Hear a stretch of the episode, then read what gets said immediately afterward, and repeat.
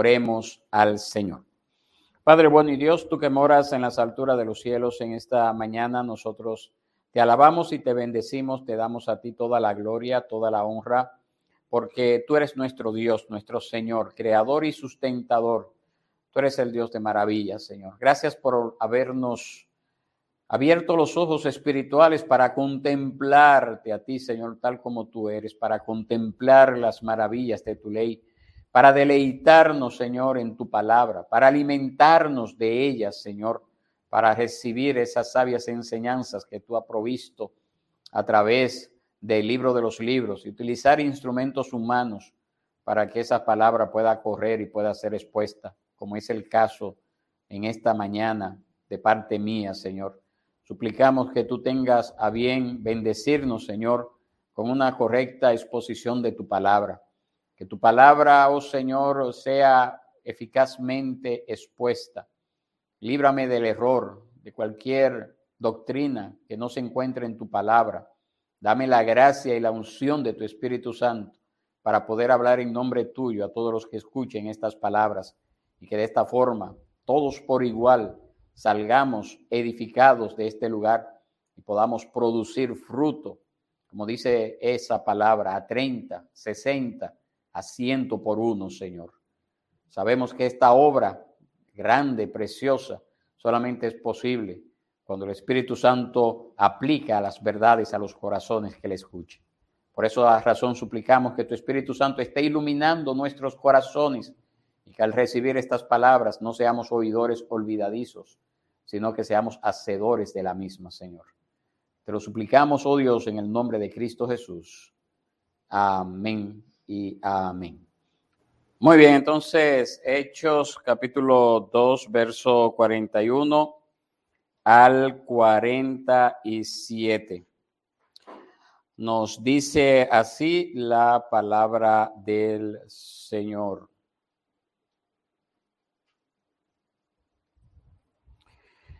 Entonces los que habían recibido su palabra fueron bautizados y se añadieron aquel día como tres mil almas y se dedicaban continuamente a las enseñanzas de los apóstoles, a la comunión, al partimiento del pan y a la oración.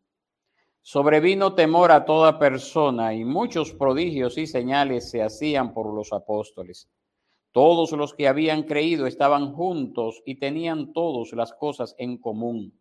Vendían todas sus propiedades y sus bienes y los compartían con todos según la necesidad de cada uno. Día tras día continuaban unánimes en el templo y partiendo el pan en los hogares, comían juntos con alegría y sencillez de corazón, alabando a Dios y hallando favor con todo el pueblo. Y el Señor añadía cada día al número de ellos los que iban siendo salvos. Muy bien, entonces el, tema del mensaje, como les dije, es las marcas de un cristiano espiritualmente saludable. La segunda parte. La primera parte la tuvimos el domingo pasado. Uno de los énfasis que nosotros vemos en nuestra cultura lo es el cuidado de la salud, ¿verdad? Cientos de revistas y aplicaciones para teléfonos inteligentes se utilizan para proveer a estas personas de buena salud o una ayuda para cuidar la salud física. Y yo diría que todos estamos de acuerdo en que es necesario que nosotros cuidemos, no nos preocupemos, nos ocupemos de nuestra salud. Es bueno buscar, preservar la buena salud que nosotros tengamos y en mejorar nuestra salud si ésta se ha decaído, siguiendo los procedimientos médicos que el Señor nos ha provisto en estos tiempos, los avances médicos que el Señor nos ha provisto para nosotros poder ajustarnos a un régimen de eh, eh, un proceso de sanidad, un proceso de restauración de la sanidad física. Pero cuando nosotros vemos eso desde el punto de vista físico, todos estaríamos de acuerdo en eso, hasta el mundo, hasta la gente que está en la calle está de acuerdo con eso. Pero también debemos de saber que nosotros tenemos un hombre interior, que nosotros poseemos un alma en vital, unión, en vital unión con nuestro Señor y Salvador Jesucristo. Y esa alma también hay que alimentarla correctamente. El bienestar de nuestra alma guarda esa relación que nosotros tenemos con ese servicio que le debemos dar a Dios como nuestro Dios y como nuestro Padre y también a nuestro Salvador eh, o a través de nuestro Salvador que es Cristo Jesús nuestro Señor. Nuestra paz, nuestra nuestra alegría en tiempos difíciles, nuestra fortaleza, nuestra santificación, todo está inseparable inseparablemente conectado con el estado espiritual de nuestras almas o en otras palabras, con la salud física de nuestras almas. La misión de la iglesia, su testimonio ante el mundo y ante su familia, depende en gran medida de cómo está la salud espiritual de cada uno de nosotros. Oiga bien, el testimonio que damos al mundo, la misión efectiva de nosotros como iglesia depende de cómo está nuestra salud espiritual como individuos. La glorificación de Dios, es decir, glorificar a Dios en todo lo que hacemos, se da precisamente en el contexto de llevar mucho fruto. Somos llamados a llevar mucho fruto. Y ese mucho fruto es producto de una vida cristiana saludable. Y esa vida cristiana saludable se da en íntima relación con Cristo, nuestro Señor, y en la dependencia del Espíritu Santo.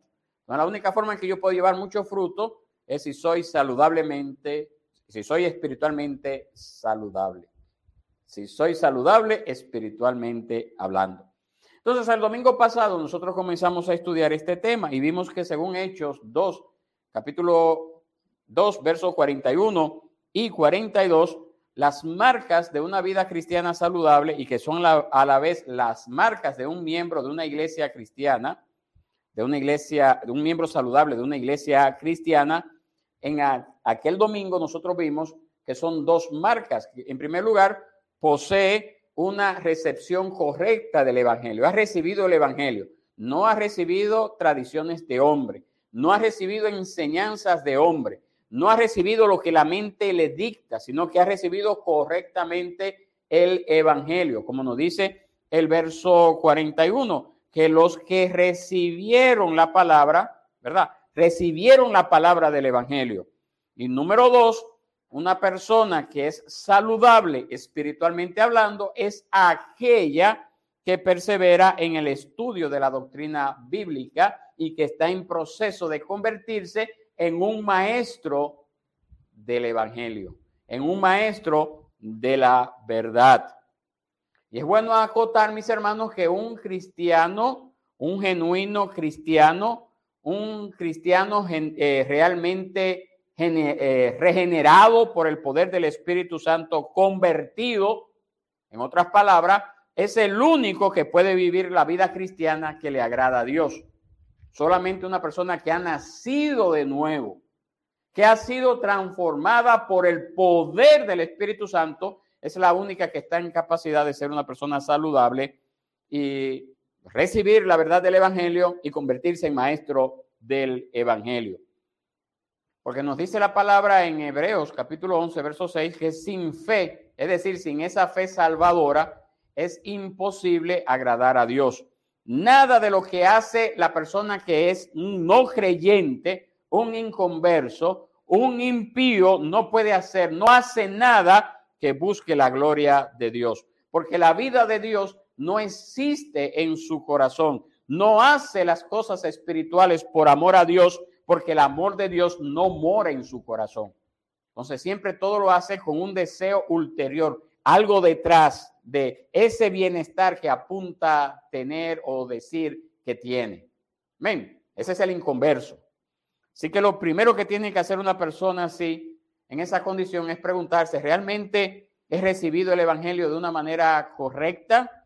¿Realmente me he arrepentido de mi vida pasada? ¿He recibido a Cristo como el rey y amo de mi Señor, de mi vida.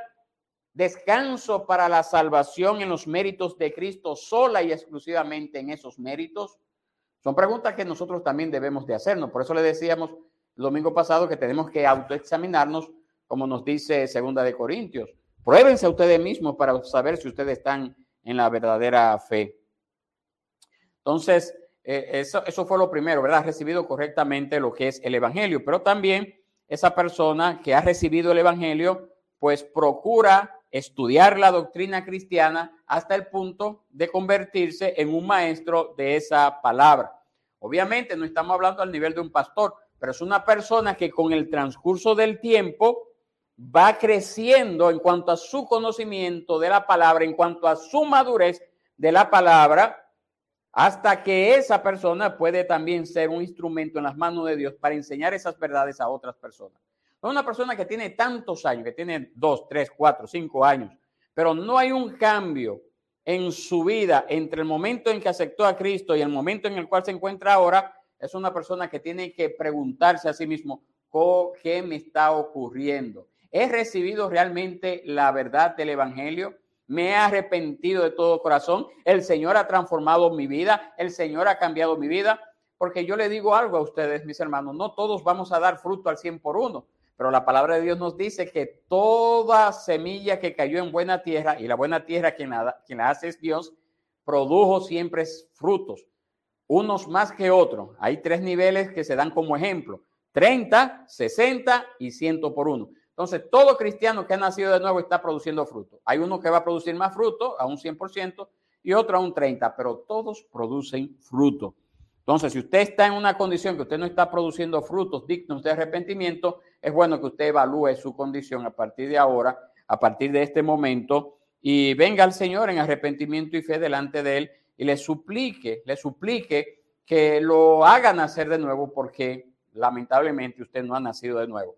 Quizá vive una vida religiosa, quizá vive una vida de apariencias, quizá vive una vida muy buena a los ojos de la sociedad, pero a los ojos de Dios todavía no ha ocurrido el milagro del nuevo nacimiento y por lo tanto está camino al infierno como cualquier otro inconverso. Eso fue lo que vimos nosotros el domingo pasado y les hacía mención de la resolución número 28 que hizo Jonathan Edward de esas famosas 70 resoluciones que se la compartí a través de un enlace y a través de un PDF para que usted la tenga, donde él resolvía dedicarse constantemente y con mucha frecuencia al estudio de la palabra y que esa palabra le, pudiera dar esa plena convicción de que él estaba creciendo en el conocimiento de Dios. Y, y ese es uno de los desafíos que nosotros inauguramos con este año, el poder leer la palabra de Dios durante todo este año. Entonces, esa es la voluntad de Dios para toda vida que ha hecho nacer de nuevo. Y esa es también la obra del Espíritu Santo en su vida. Dios como buen padre que es desea que nosotros como sus hijos crezcamos y maduremos en la fe. Esa es la meta del Señor. Así como todo buen padre desea que sus hijos crezcan y maduren físicamente e intelectualmente hablando, asimismo también es la voluntad de Dios que sus hijos crezcan y maduren espiritualmente hablando. Ahora bien, ¿cuáles son esas otras tres marcas de un cristiano saludable según Hechos 2, 41 al 47? Pues vámonos a la tercera y si ustedes pueden anotar allí, sería ideal para que ustedes lo guarden y vuelvan a esas cinco marcas porque el domingo le mencioné dos. Ahora hay tres. No sé si tengo un lapicero por acá, creo que lo dejé. Me lo cogieron prestado. Bien, pero sí, eh, por favor, tomen nota a esas cinco marcas. Las dos primeras que le hice mención fue la del domingo pasado y hoy tenemos las últimas tres. Número tres, posee una participación de la vida familiar eclesiástica posee una sana participación de la vida familiar eclesiástica. Mire lo que nos dice el verso 42. Y se dedicaban continuamente a las enseñanzas de los apóstoles, a la comunión, al partimiento del pan y a la oración. La clave está ahí, en a la comunión, esa, esa sección, a la comunión, a la comunión. ¿Por qué? Porque ya nosotros vimos que en el verso 41 los que recibieron la palabra del Evangelio predicada por el apóstol Pedro se unieron a la iglesia. ¿Y cómo lo hicieron? Lo hicieron por medio del bautismo. Fue algo inmediato. Entonces, unirse a la iglesia por medio de la membresía no es una opción para el cristiano, es el deber de todo cristiano hacerlo. Y es también el fruto natural de la obra del Espíritu Santo en el corazón de todo genuino creyente. Cuando yo me convertí y yo oí la primera vez que se anunció que había bautismo en la iglesia donde yo me convertí, esa misma noche, me acuerdo yo, que yo le dije después del culto, pastor, yo quiero hablar algo con usted. Y fue por, y lo único que yo quería hablar en esa noche eh, con el pastor era que yo quería formar parte de ese grupo de personas que iban a ser bautizados prontamente. Y gloria a Dios que así ocurrió. ¿Por qué? Porque esa es una obra que hace el Espíritu Santo en el corazón. Una persona puede tener ciertas dudas, por ejemplo, de que su vida no es tan perfecta como quisiera, que no eh, todavía tiene mucho pecado en su vida y eso es y eso es lógico, claro está, porque uno desea agradar al Señor con lo mejor de uno. Pero siempre entendiendo de que a pesar de que somos pecadores y todavía arrastramos eh, las insidias de este cuerpo caído y de Satanás y del mundo, pues eso no debe delimitarnos también en nuestro deseo de ser miembros plenos de la iglesia de Cristo a través de lo que es el bautismo. El bautismo dio inicio a mi vida y dio inicio a esta primera iglesia, a lo que es el discipulado cristiano a cargo de los líderes de la iglesia. Siempre ha sido así. Y eso también nosotros lo podemos ver en la gran comisión que el Señor nos dio. En Mateo 28, 19 al 20, somos llamados a ser discípulos de todas las naciones. Entonces es nuestro deber entender de que yo también como individuo debo de ser discipulado, debo de ser enseñado, debo de ser entrenado, debo de ser capacitado, preparado. Y también en su momento yo debo de convertirme en un instrumento en las manos de Dios para que otros vengan a ser discípulos de Cristo, eh, yo enseñando esas verdades, así como me lo enseñaron a mí, porque esto no es algo que está restringido exclusivamente a los pastores de la iglesia, sino que el hacer discípulo es un llamado a toda la comunidad, a todo lo que el Señor ha llamado. Estas personas no solamente se hicieron miembros de la iglesia por medio del bautismo, es decir, no solamente se bautizaron y ya estoy bien, qué bonito, qué precioso, qué lindo, qué glorioso. No, mis hermanos, ellos también entraron a la vida misma de la iglesia. Nos dice ahí esa porción que ellos se dedicaban continuamente. ¿A qué se dedicaban? A las enseñanzas. Se adherían en cuerpo y en alma con todo lo que tenían a la vida familiar eclesiástica. Ellos se veían como lo que eran la familia de Dios. Así era que ellos se veían, no de nombre, sino de hecho, de verdad. Ellos no solamente asistían a la iglesia de manera irregular, cada cierto tiempo, cuando me sobra el tiempo, cuando tengo el ánimo, cuando no tengo otra cosa que hacer, cuando estoy tan aburrido que voy a ver si me desaburro en la iglesia o porque me obligan a hacerlo. No, mis hermanos, ellos vivían como una nueva familia cuyo padre es el mismo para todos y cuyo Salvador Jesús era y es para nosotros nuestro hermano mayor. Y todos se trataban como hermanos. Ese es el término que usamos, el hermano. La hermana Wendy, ¿ah? la hermana Rachel, la hermana Esmirna, etcétera. Abrían estas primeras personas sus vidas, sus corazones para compartir con nosotros. Eran una verdadera familia. Nos dice aquí que ellos perseveraban en qué cosa, en qué se mantenían firmes. A las enseñanzas, y aparte de las enseñanzas, a la enseñanza de los apóstoles, a la comunión. Ese es el griego del término koinonía, en la unión en conjunto uno con otros, como fruto de esa coinonía que ellos tenían con el Padre, el Hijo y el Espíritu Santo, ellos también tenían coinonía con sus hermanos. Ellos daban y recibían, ellos abrían sus casas, compartían sus necesidades, estaban allí dispuestos a darse, a entregarse por esos hermanos. Mire cómo se describe la iglesia en el verso 44. ¿Qué nos dice allí el verso 44? Todos los que habían creído estaban juntos y tenían todas las cosas en común. Verso 45. Vendían todas sus propiedades y sus bienes y los compartían con todos, según la necesidad de cada uno. Nosotros no estamos diciendo que la comunidad ah, de bienes es lo que debemos practicar en la iglesia, como lo hizo la iglesia de Jerusalén. Eso fue algo que salió de manera voluntaria por parte de esa primera iglesia luego de Pentecostés. Ellos compartían todos juntos. No había grupitos en donde nadie, sino unos pocos cabían. Había una unidad real, compartían sus cosas. No había un individualismo. Velaban por las necesidades de los demás hermanos daban de su dinero para satisfacer las necesidades de los hermanos, se preocupaban por cada uno de ellos, velaban por las viudas que eran y, los, y los huérfanos que eran los más deprovistos en aquel, en aquel tiempo, eran los más deprovistos en aquel tiempo, viudas y huérfanos.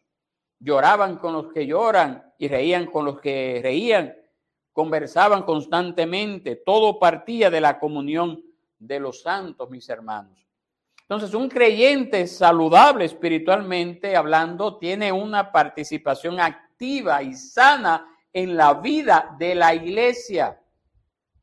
Participa de manera activa, no es alguien que viene y se sienta al templo el día domingo. El creyente sabe que la voluntad de Dios es salvar a una iglesia, no meramente individuos. No se sienta como un individuo, aquí estoy yo y no me importa lo que estén a mi lado. Cuando nosotros leemos en las escrituras, nosotros leemos que Cristo dio su vida por la iglesia. Eso es lo que nos dice las escrituras, que la iglesia es la familia de Dios, que hay una unidad en el espíritu que nosotros debemos de fomentar y cuidar. Lamentablemente, la actividad que teníamos el día de mañana, pues fue limitada por asuntos que ustedes conocen, pero esperamos que eso se pueda retomar lo más pronto posible. ¿Por qué? Porque todos somos hermanos unos de otros y de cada uno. Que todos, nosotros somos miembros los unos de los otros. Que nosotros debemos amar, ayudar y cuidar a cada uno de nosotros. Porque Jesús precisamente ama, sostiene y cuida a cada uno porque somos sus ovejas. por esa razón la obra de salvación implica que Dios nos une a un cuerpo, que nos lleva, oiga bien, preste atención, que nos lleva a conocernos y amarnos a personas que quizás nunca en la vida, jamás, en otras condiciones, jamás hubiéramos conocido y jamás nos hubiéramos movidos a amarles. Entonces el creyente saludable busca maneras no solo de estar presente, sino de darse totalmente a sus hermanos, porque Cristo se dio totalmente por cada uno de nosotros. Ah, que eso no es fácil. Nadie ha dicho que esto sea fácil. El ser cristiano no es fácil. Por eso necesitamos la ayuda sobrenatural del Espíritu Santo. Porque si usted trata de hacerlo en su, con su propia fuerza, con sus propias habilidades, desde ya usted fracasó en el intento. Pero eso no es todo, mis hermanos. La cuarta marca de un cristiano saludable, que también es la marca de un, de un miembro saludable de la iglesia, va de la mano con esta, con esta tercera parte muy, muy, muy, muy cerquita. Y esta cuarta marca nos dice que un cristiano espiritualmente saludable participa consistente y responsablemente de los servicios de la iglesia participa consistente y responsablemente de los servicios de la iglesia. Eso lo vemos en el verso 42. Volvemos de nuevo arriba. Y se dedicaban continuamente. Y la parte final de ese mismo verso 42, al partimiento del pan y a la oración.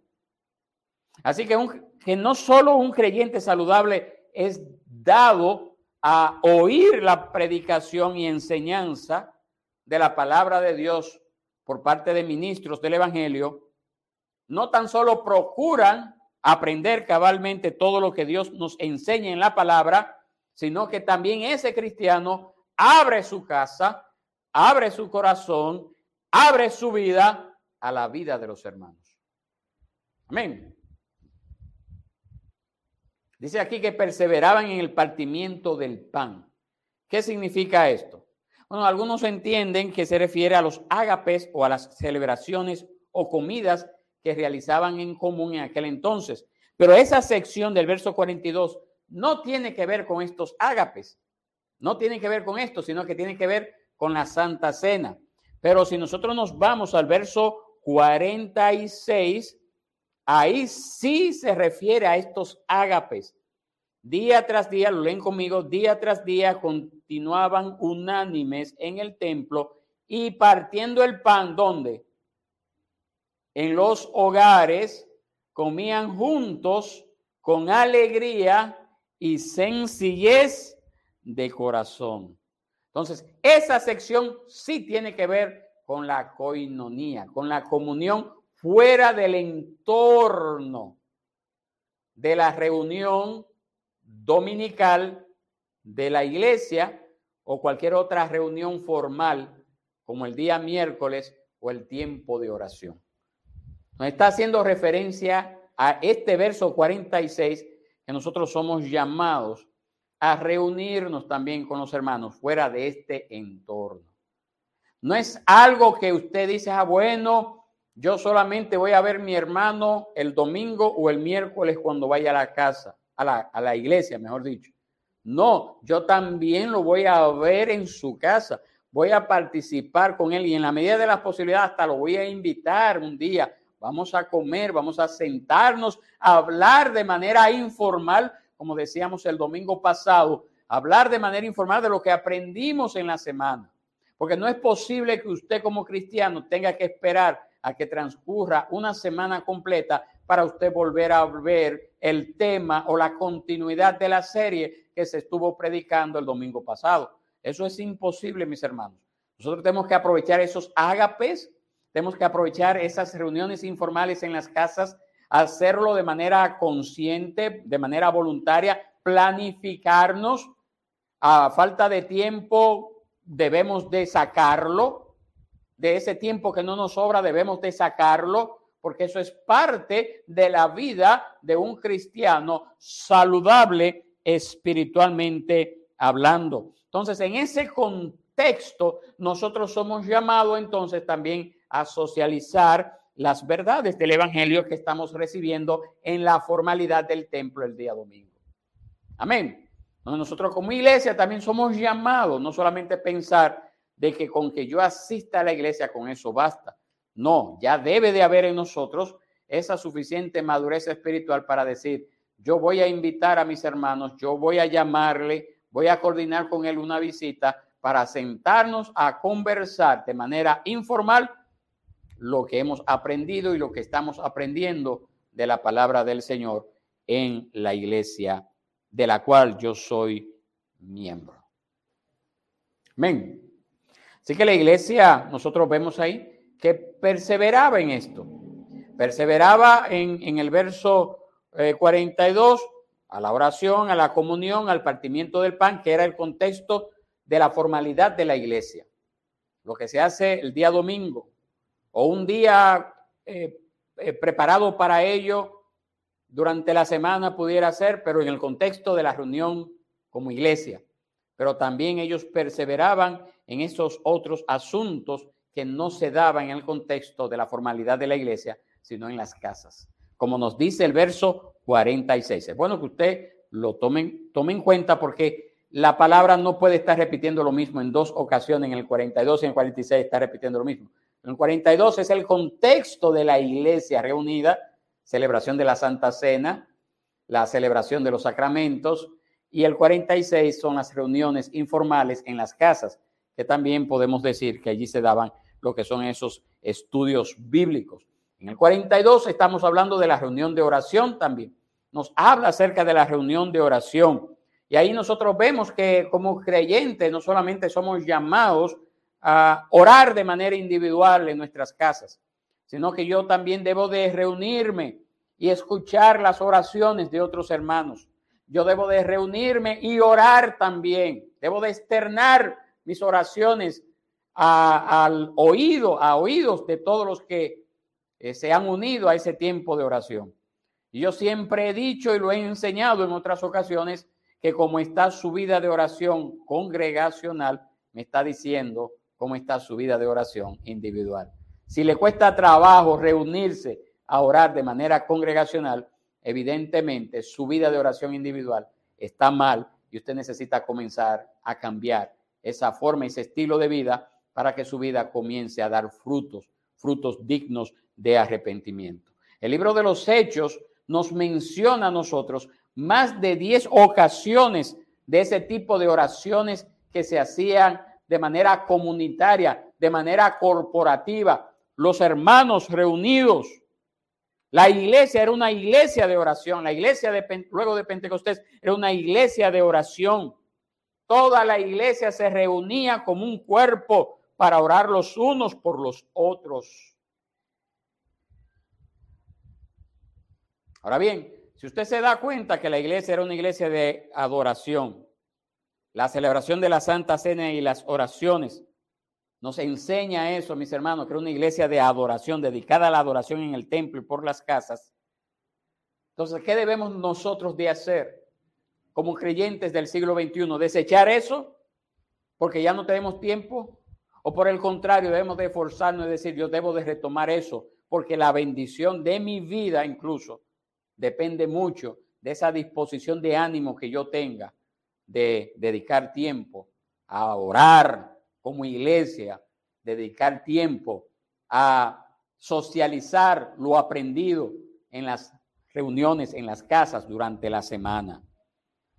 Nosotros necesitamos eso constantemente, porque si la iglesia que había tenido esa experiencia cercana con el maestro lo necesitó, nosotros que estamos más lejos en el tiempo, lo necesitamos aún más.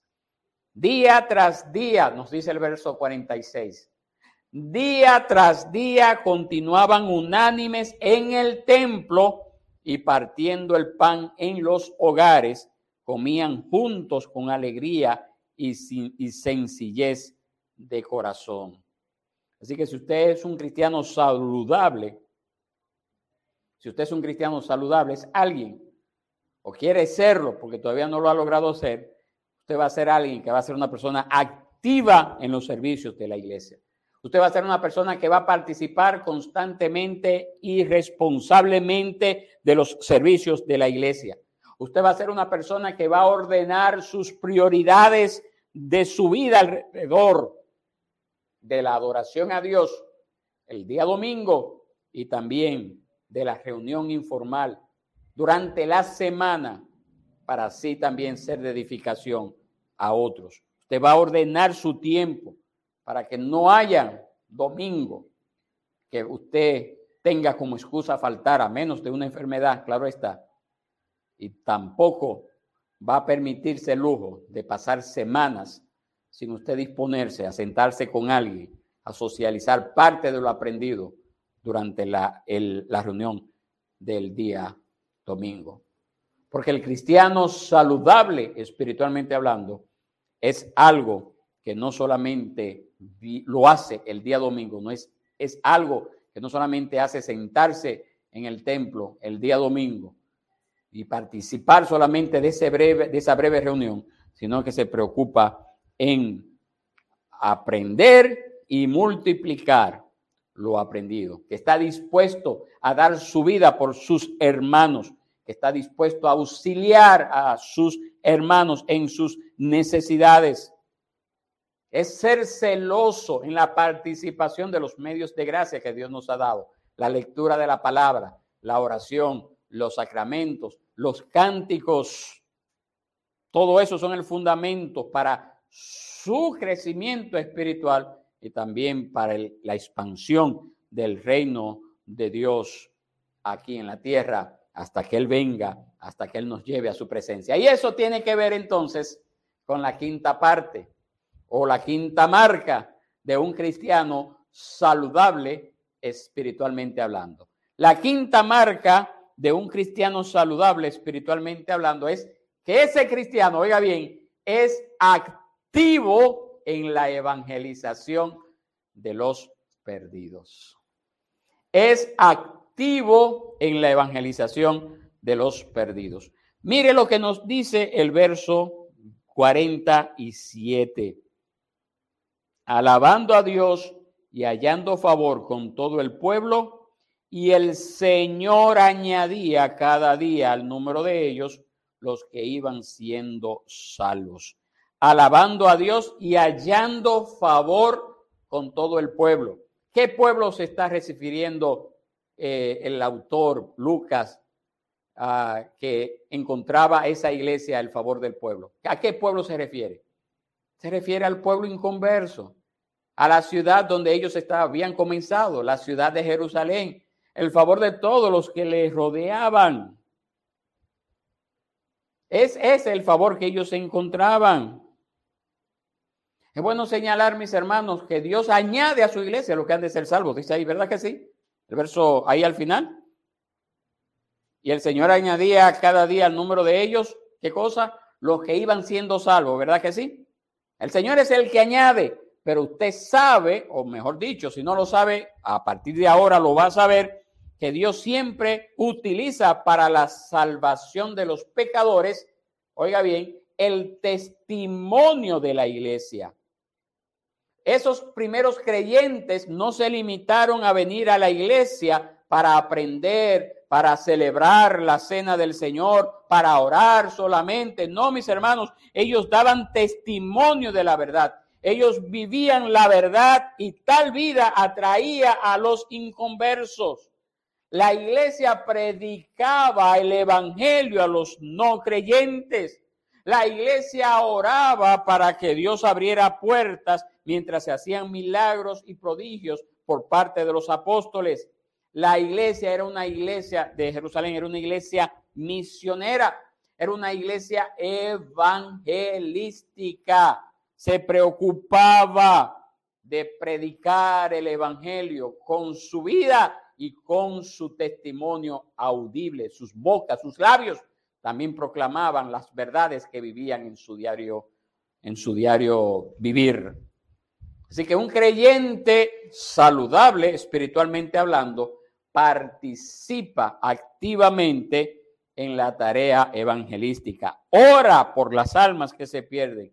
Habla acerca de su fe. Invita a la iglesia. Regala revistas esos materiales que nosotros llegamos, que recibimos, que no nos cuesta nada a nosotros. Comparte esas enseñanzas, estudia esos, esos pequeños estudios, los socializa con esas personas. Confiesa a Cristo delante de los hombres y esto por amor al Salvador de Dios, por amor a ellos, pero en primer lugar por amor al Salvador, al Salvador es Cristo Jesús nuestro Señor y Salvador. Así como alguien nos habló a nosotros acerca de la verdad de este Evangelio que recibimos, de igual manera, ese creyente saludable espiritualmente hablando, desea que otros se salven y no se pierdan en el infierno. Y utiliza todos los medios que estén a su alcance. Su entorno familiar, es el primero que debe de ser evangelizado, pero también se extiende a su vecindario, sus vecinos, también se extiende a su trabajo, a los que se relacionan, a los clientes en el trabajo. También se extiende a los que estudian, los que todavía no trabajan. También se preocupan que sus compañeros de estudios vengan y participen de esto. Se identifica como cristiano en cualquier contexto. Todos los que le rodean saben que es cristiano. Yo le decía hace un tiempo un ejemplo.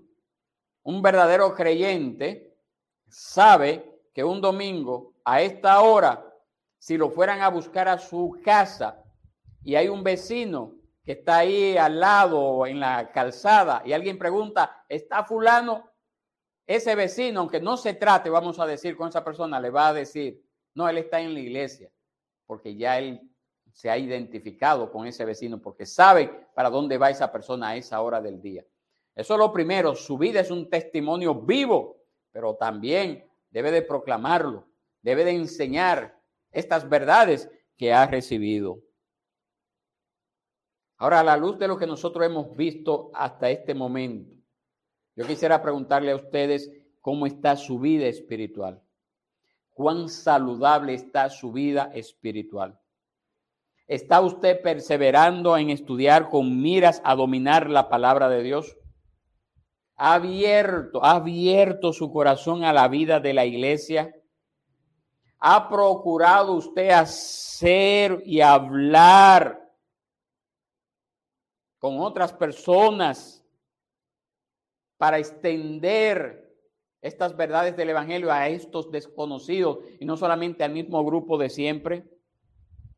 ¿Participa usted activamente de los cultos de la iglesia, de los cultos de oración de la iglesia, de la celebración de la Santa Cena? ¿Cuán consistente es usted en asistir a la iglesia? ¿Es adorar a Dios la prioridad número uno de su vida por encima de lo demás? ¿Por quiénes usted está orando ahora mismo para que el Señor los convierta? ¿O se ha olvidado de eso? ¿Qué más? Se está preguntando usted, ¿qué más yo puedo hacer por las almas que se pierden. Este es el momento para autoexaminarnos, mis hermanos. Este es el momento para nosotros pedir a Dios perdón por nuestras faltas. Este es el momento para venir delante de Él y decirle, Señor, yo necesito comenzar a dar pasos ciertos para que mi vida espiritual sea saludable. para dejar de lado toda excusa para no cumplir con tu voluntad. Este es el momento de nosotros meditar en ello, mis hermanos. me gustaría orar, clamar al Señor para que nos dé esa gracia en este 2022. Nos dé esta gracia en este 2022 de nosotros como iglesia deshacernos de toda excusa, de toda desidia, de toda indiferencia a las cosas de Dios que se manifiestan a través de la iglesia, porque hay muchos en el mundo que dicen, no, pues yo sirvo a Dios, yo soy una persona que soy fiel a Dios, yo estoy bien con Dios. Pero usted no puede decir que usted está bien con Dios si usted está quebrantando los mandamientos que Dios ha establecido en su palabra, entre los cuales están lo que le acabamos de decir. Consagrarnos a Él, dedicar el tiempo a la oración, dedicar tiempo a congregarnos, dedicar tiempo a predicar el Evangelio, dedicar tiempo a que otros oigan hablar del Evangelio, dedicar tiempo para que los hermanos que ya son parte de, la, de esta comunidad de fe también juntos podamos crecer a través de, de esa, ese tiempo de coinonía, de comunión en las casas, no solamente esperar el domingo para volver a ver a mi hermano, sino durante la semana verlo, hablar, saber cómo está, preocuparnos por ellos cuando nos enfermamos, cuando no lo vemos muy seguido en la iglesia. Llamarle, darle un toque, cómo tú estás, animarles. Y cuando no lo vemos en la iglesia, quizás hasta sentarnos con él y decirle, mira, en este, en este día el pastor, este día domingo pasado, el pastor estuvo predicando sobre esto y yo aprendí esto y esto y esto y esto. Vamos a orar al Señor. Vamos a pedirle que tenga misericordia de nosotros, porque si nos hay en estas condiciones, probablemente estemos dentro de ese grupo, los cuales tendrán que lamentarse por toda la eternidad y ser puesto a su izquierda, como decíamos hace un ratito, en la lectura del Catecismo Mayor. Oremos al Señor.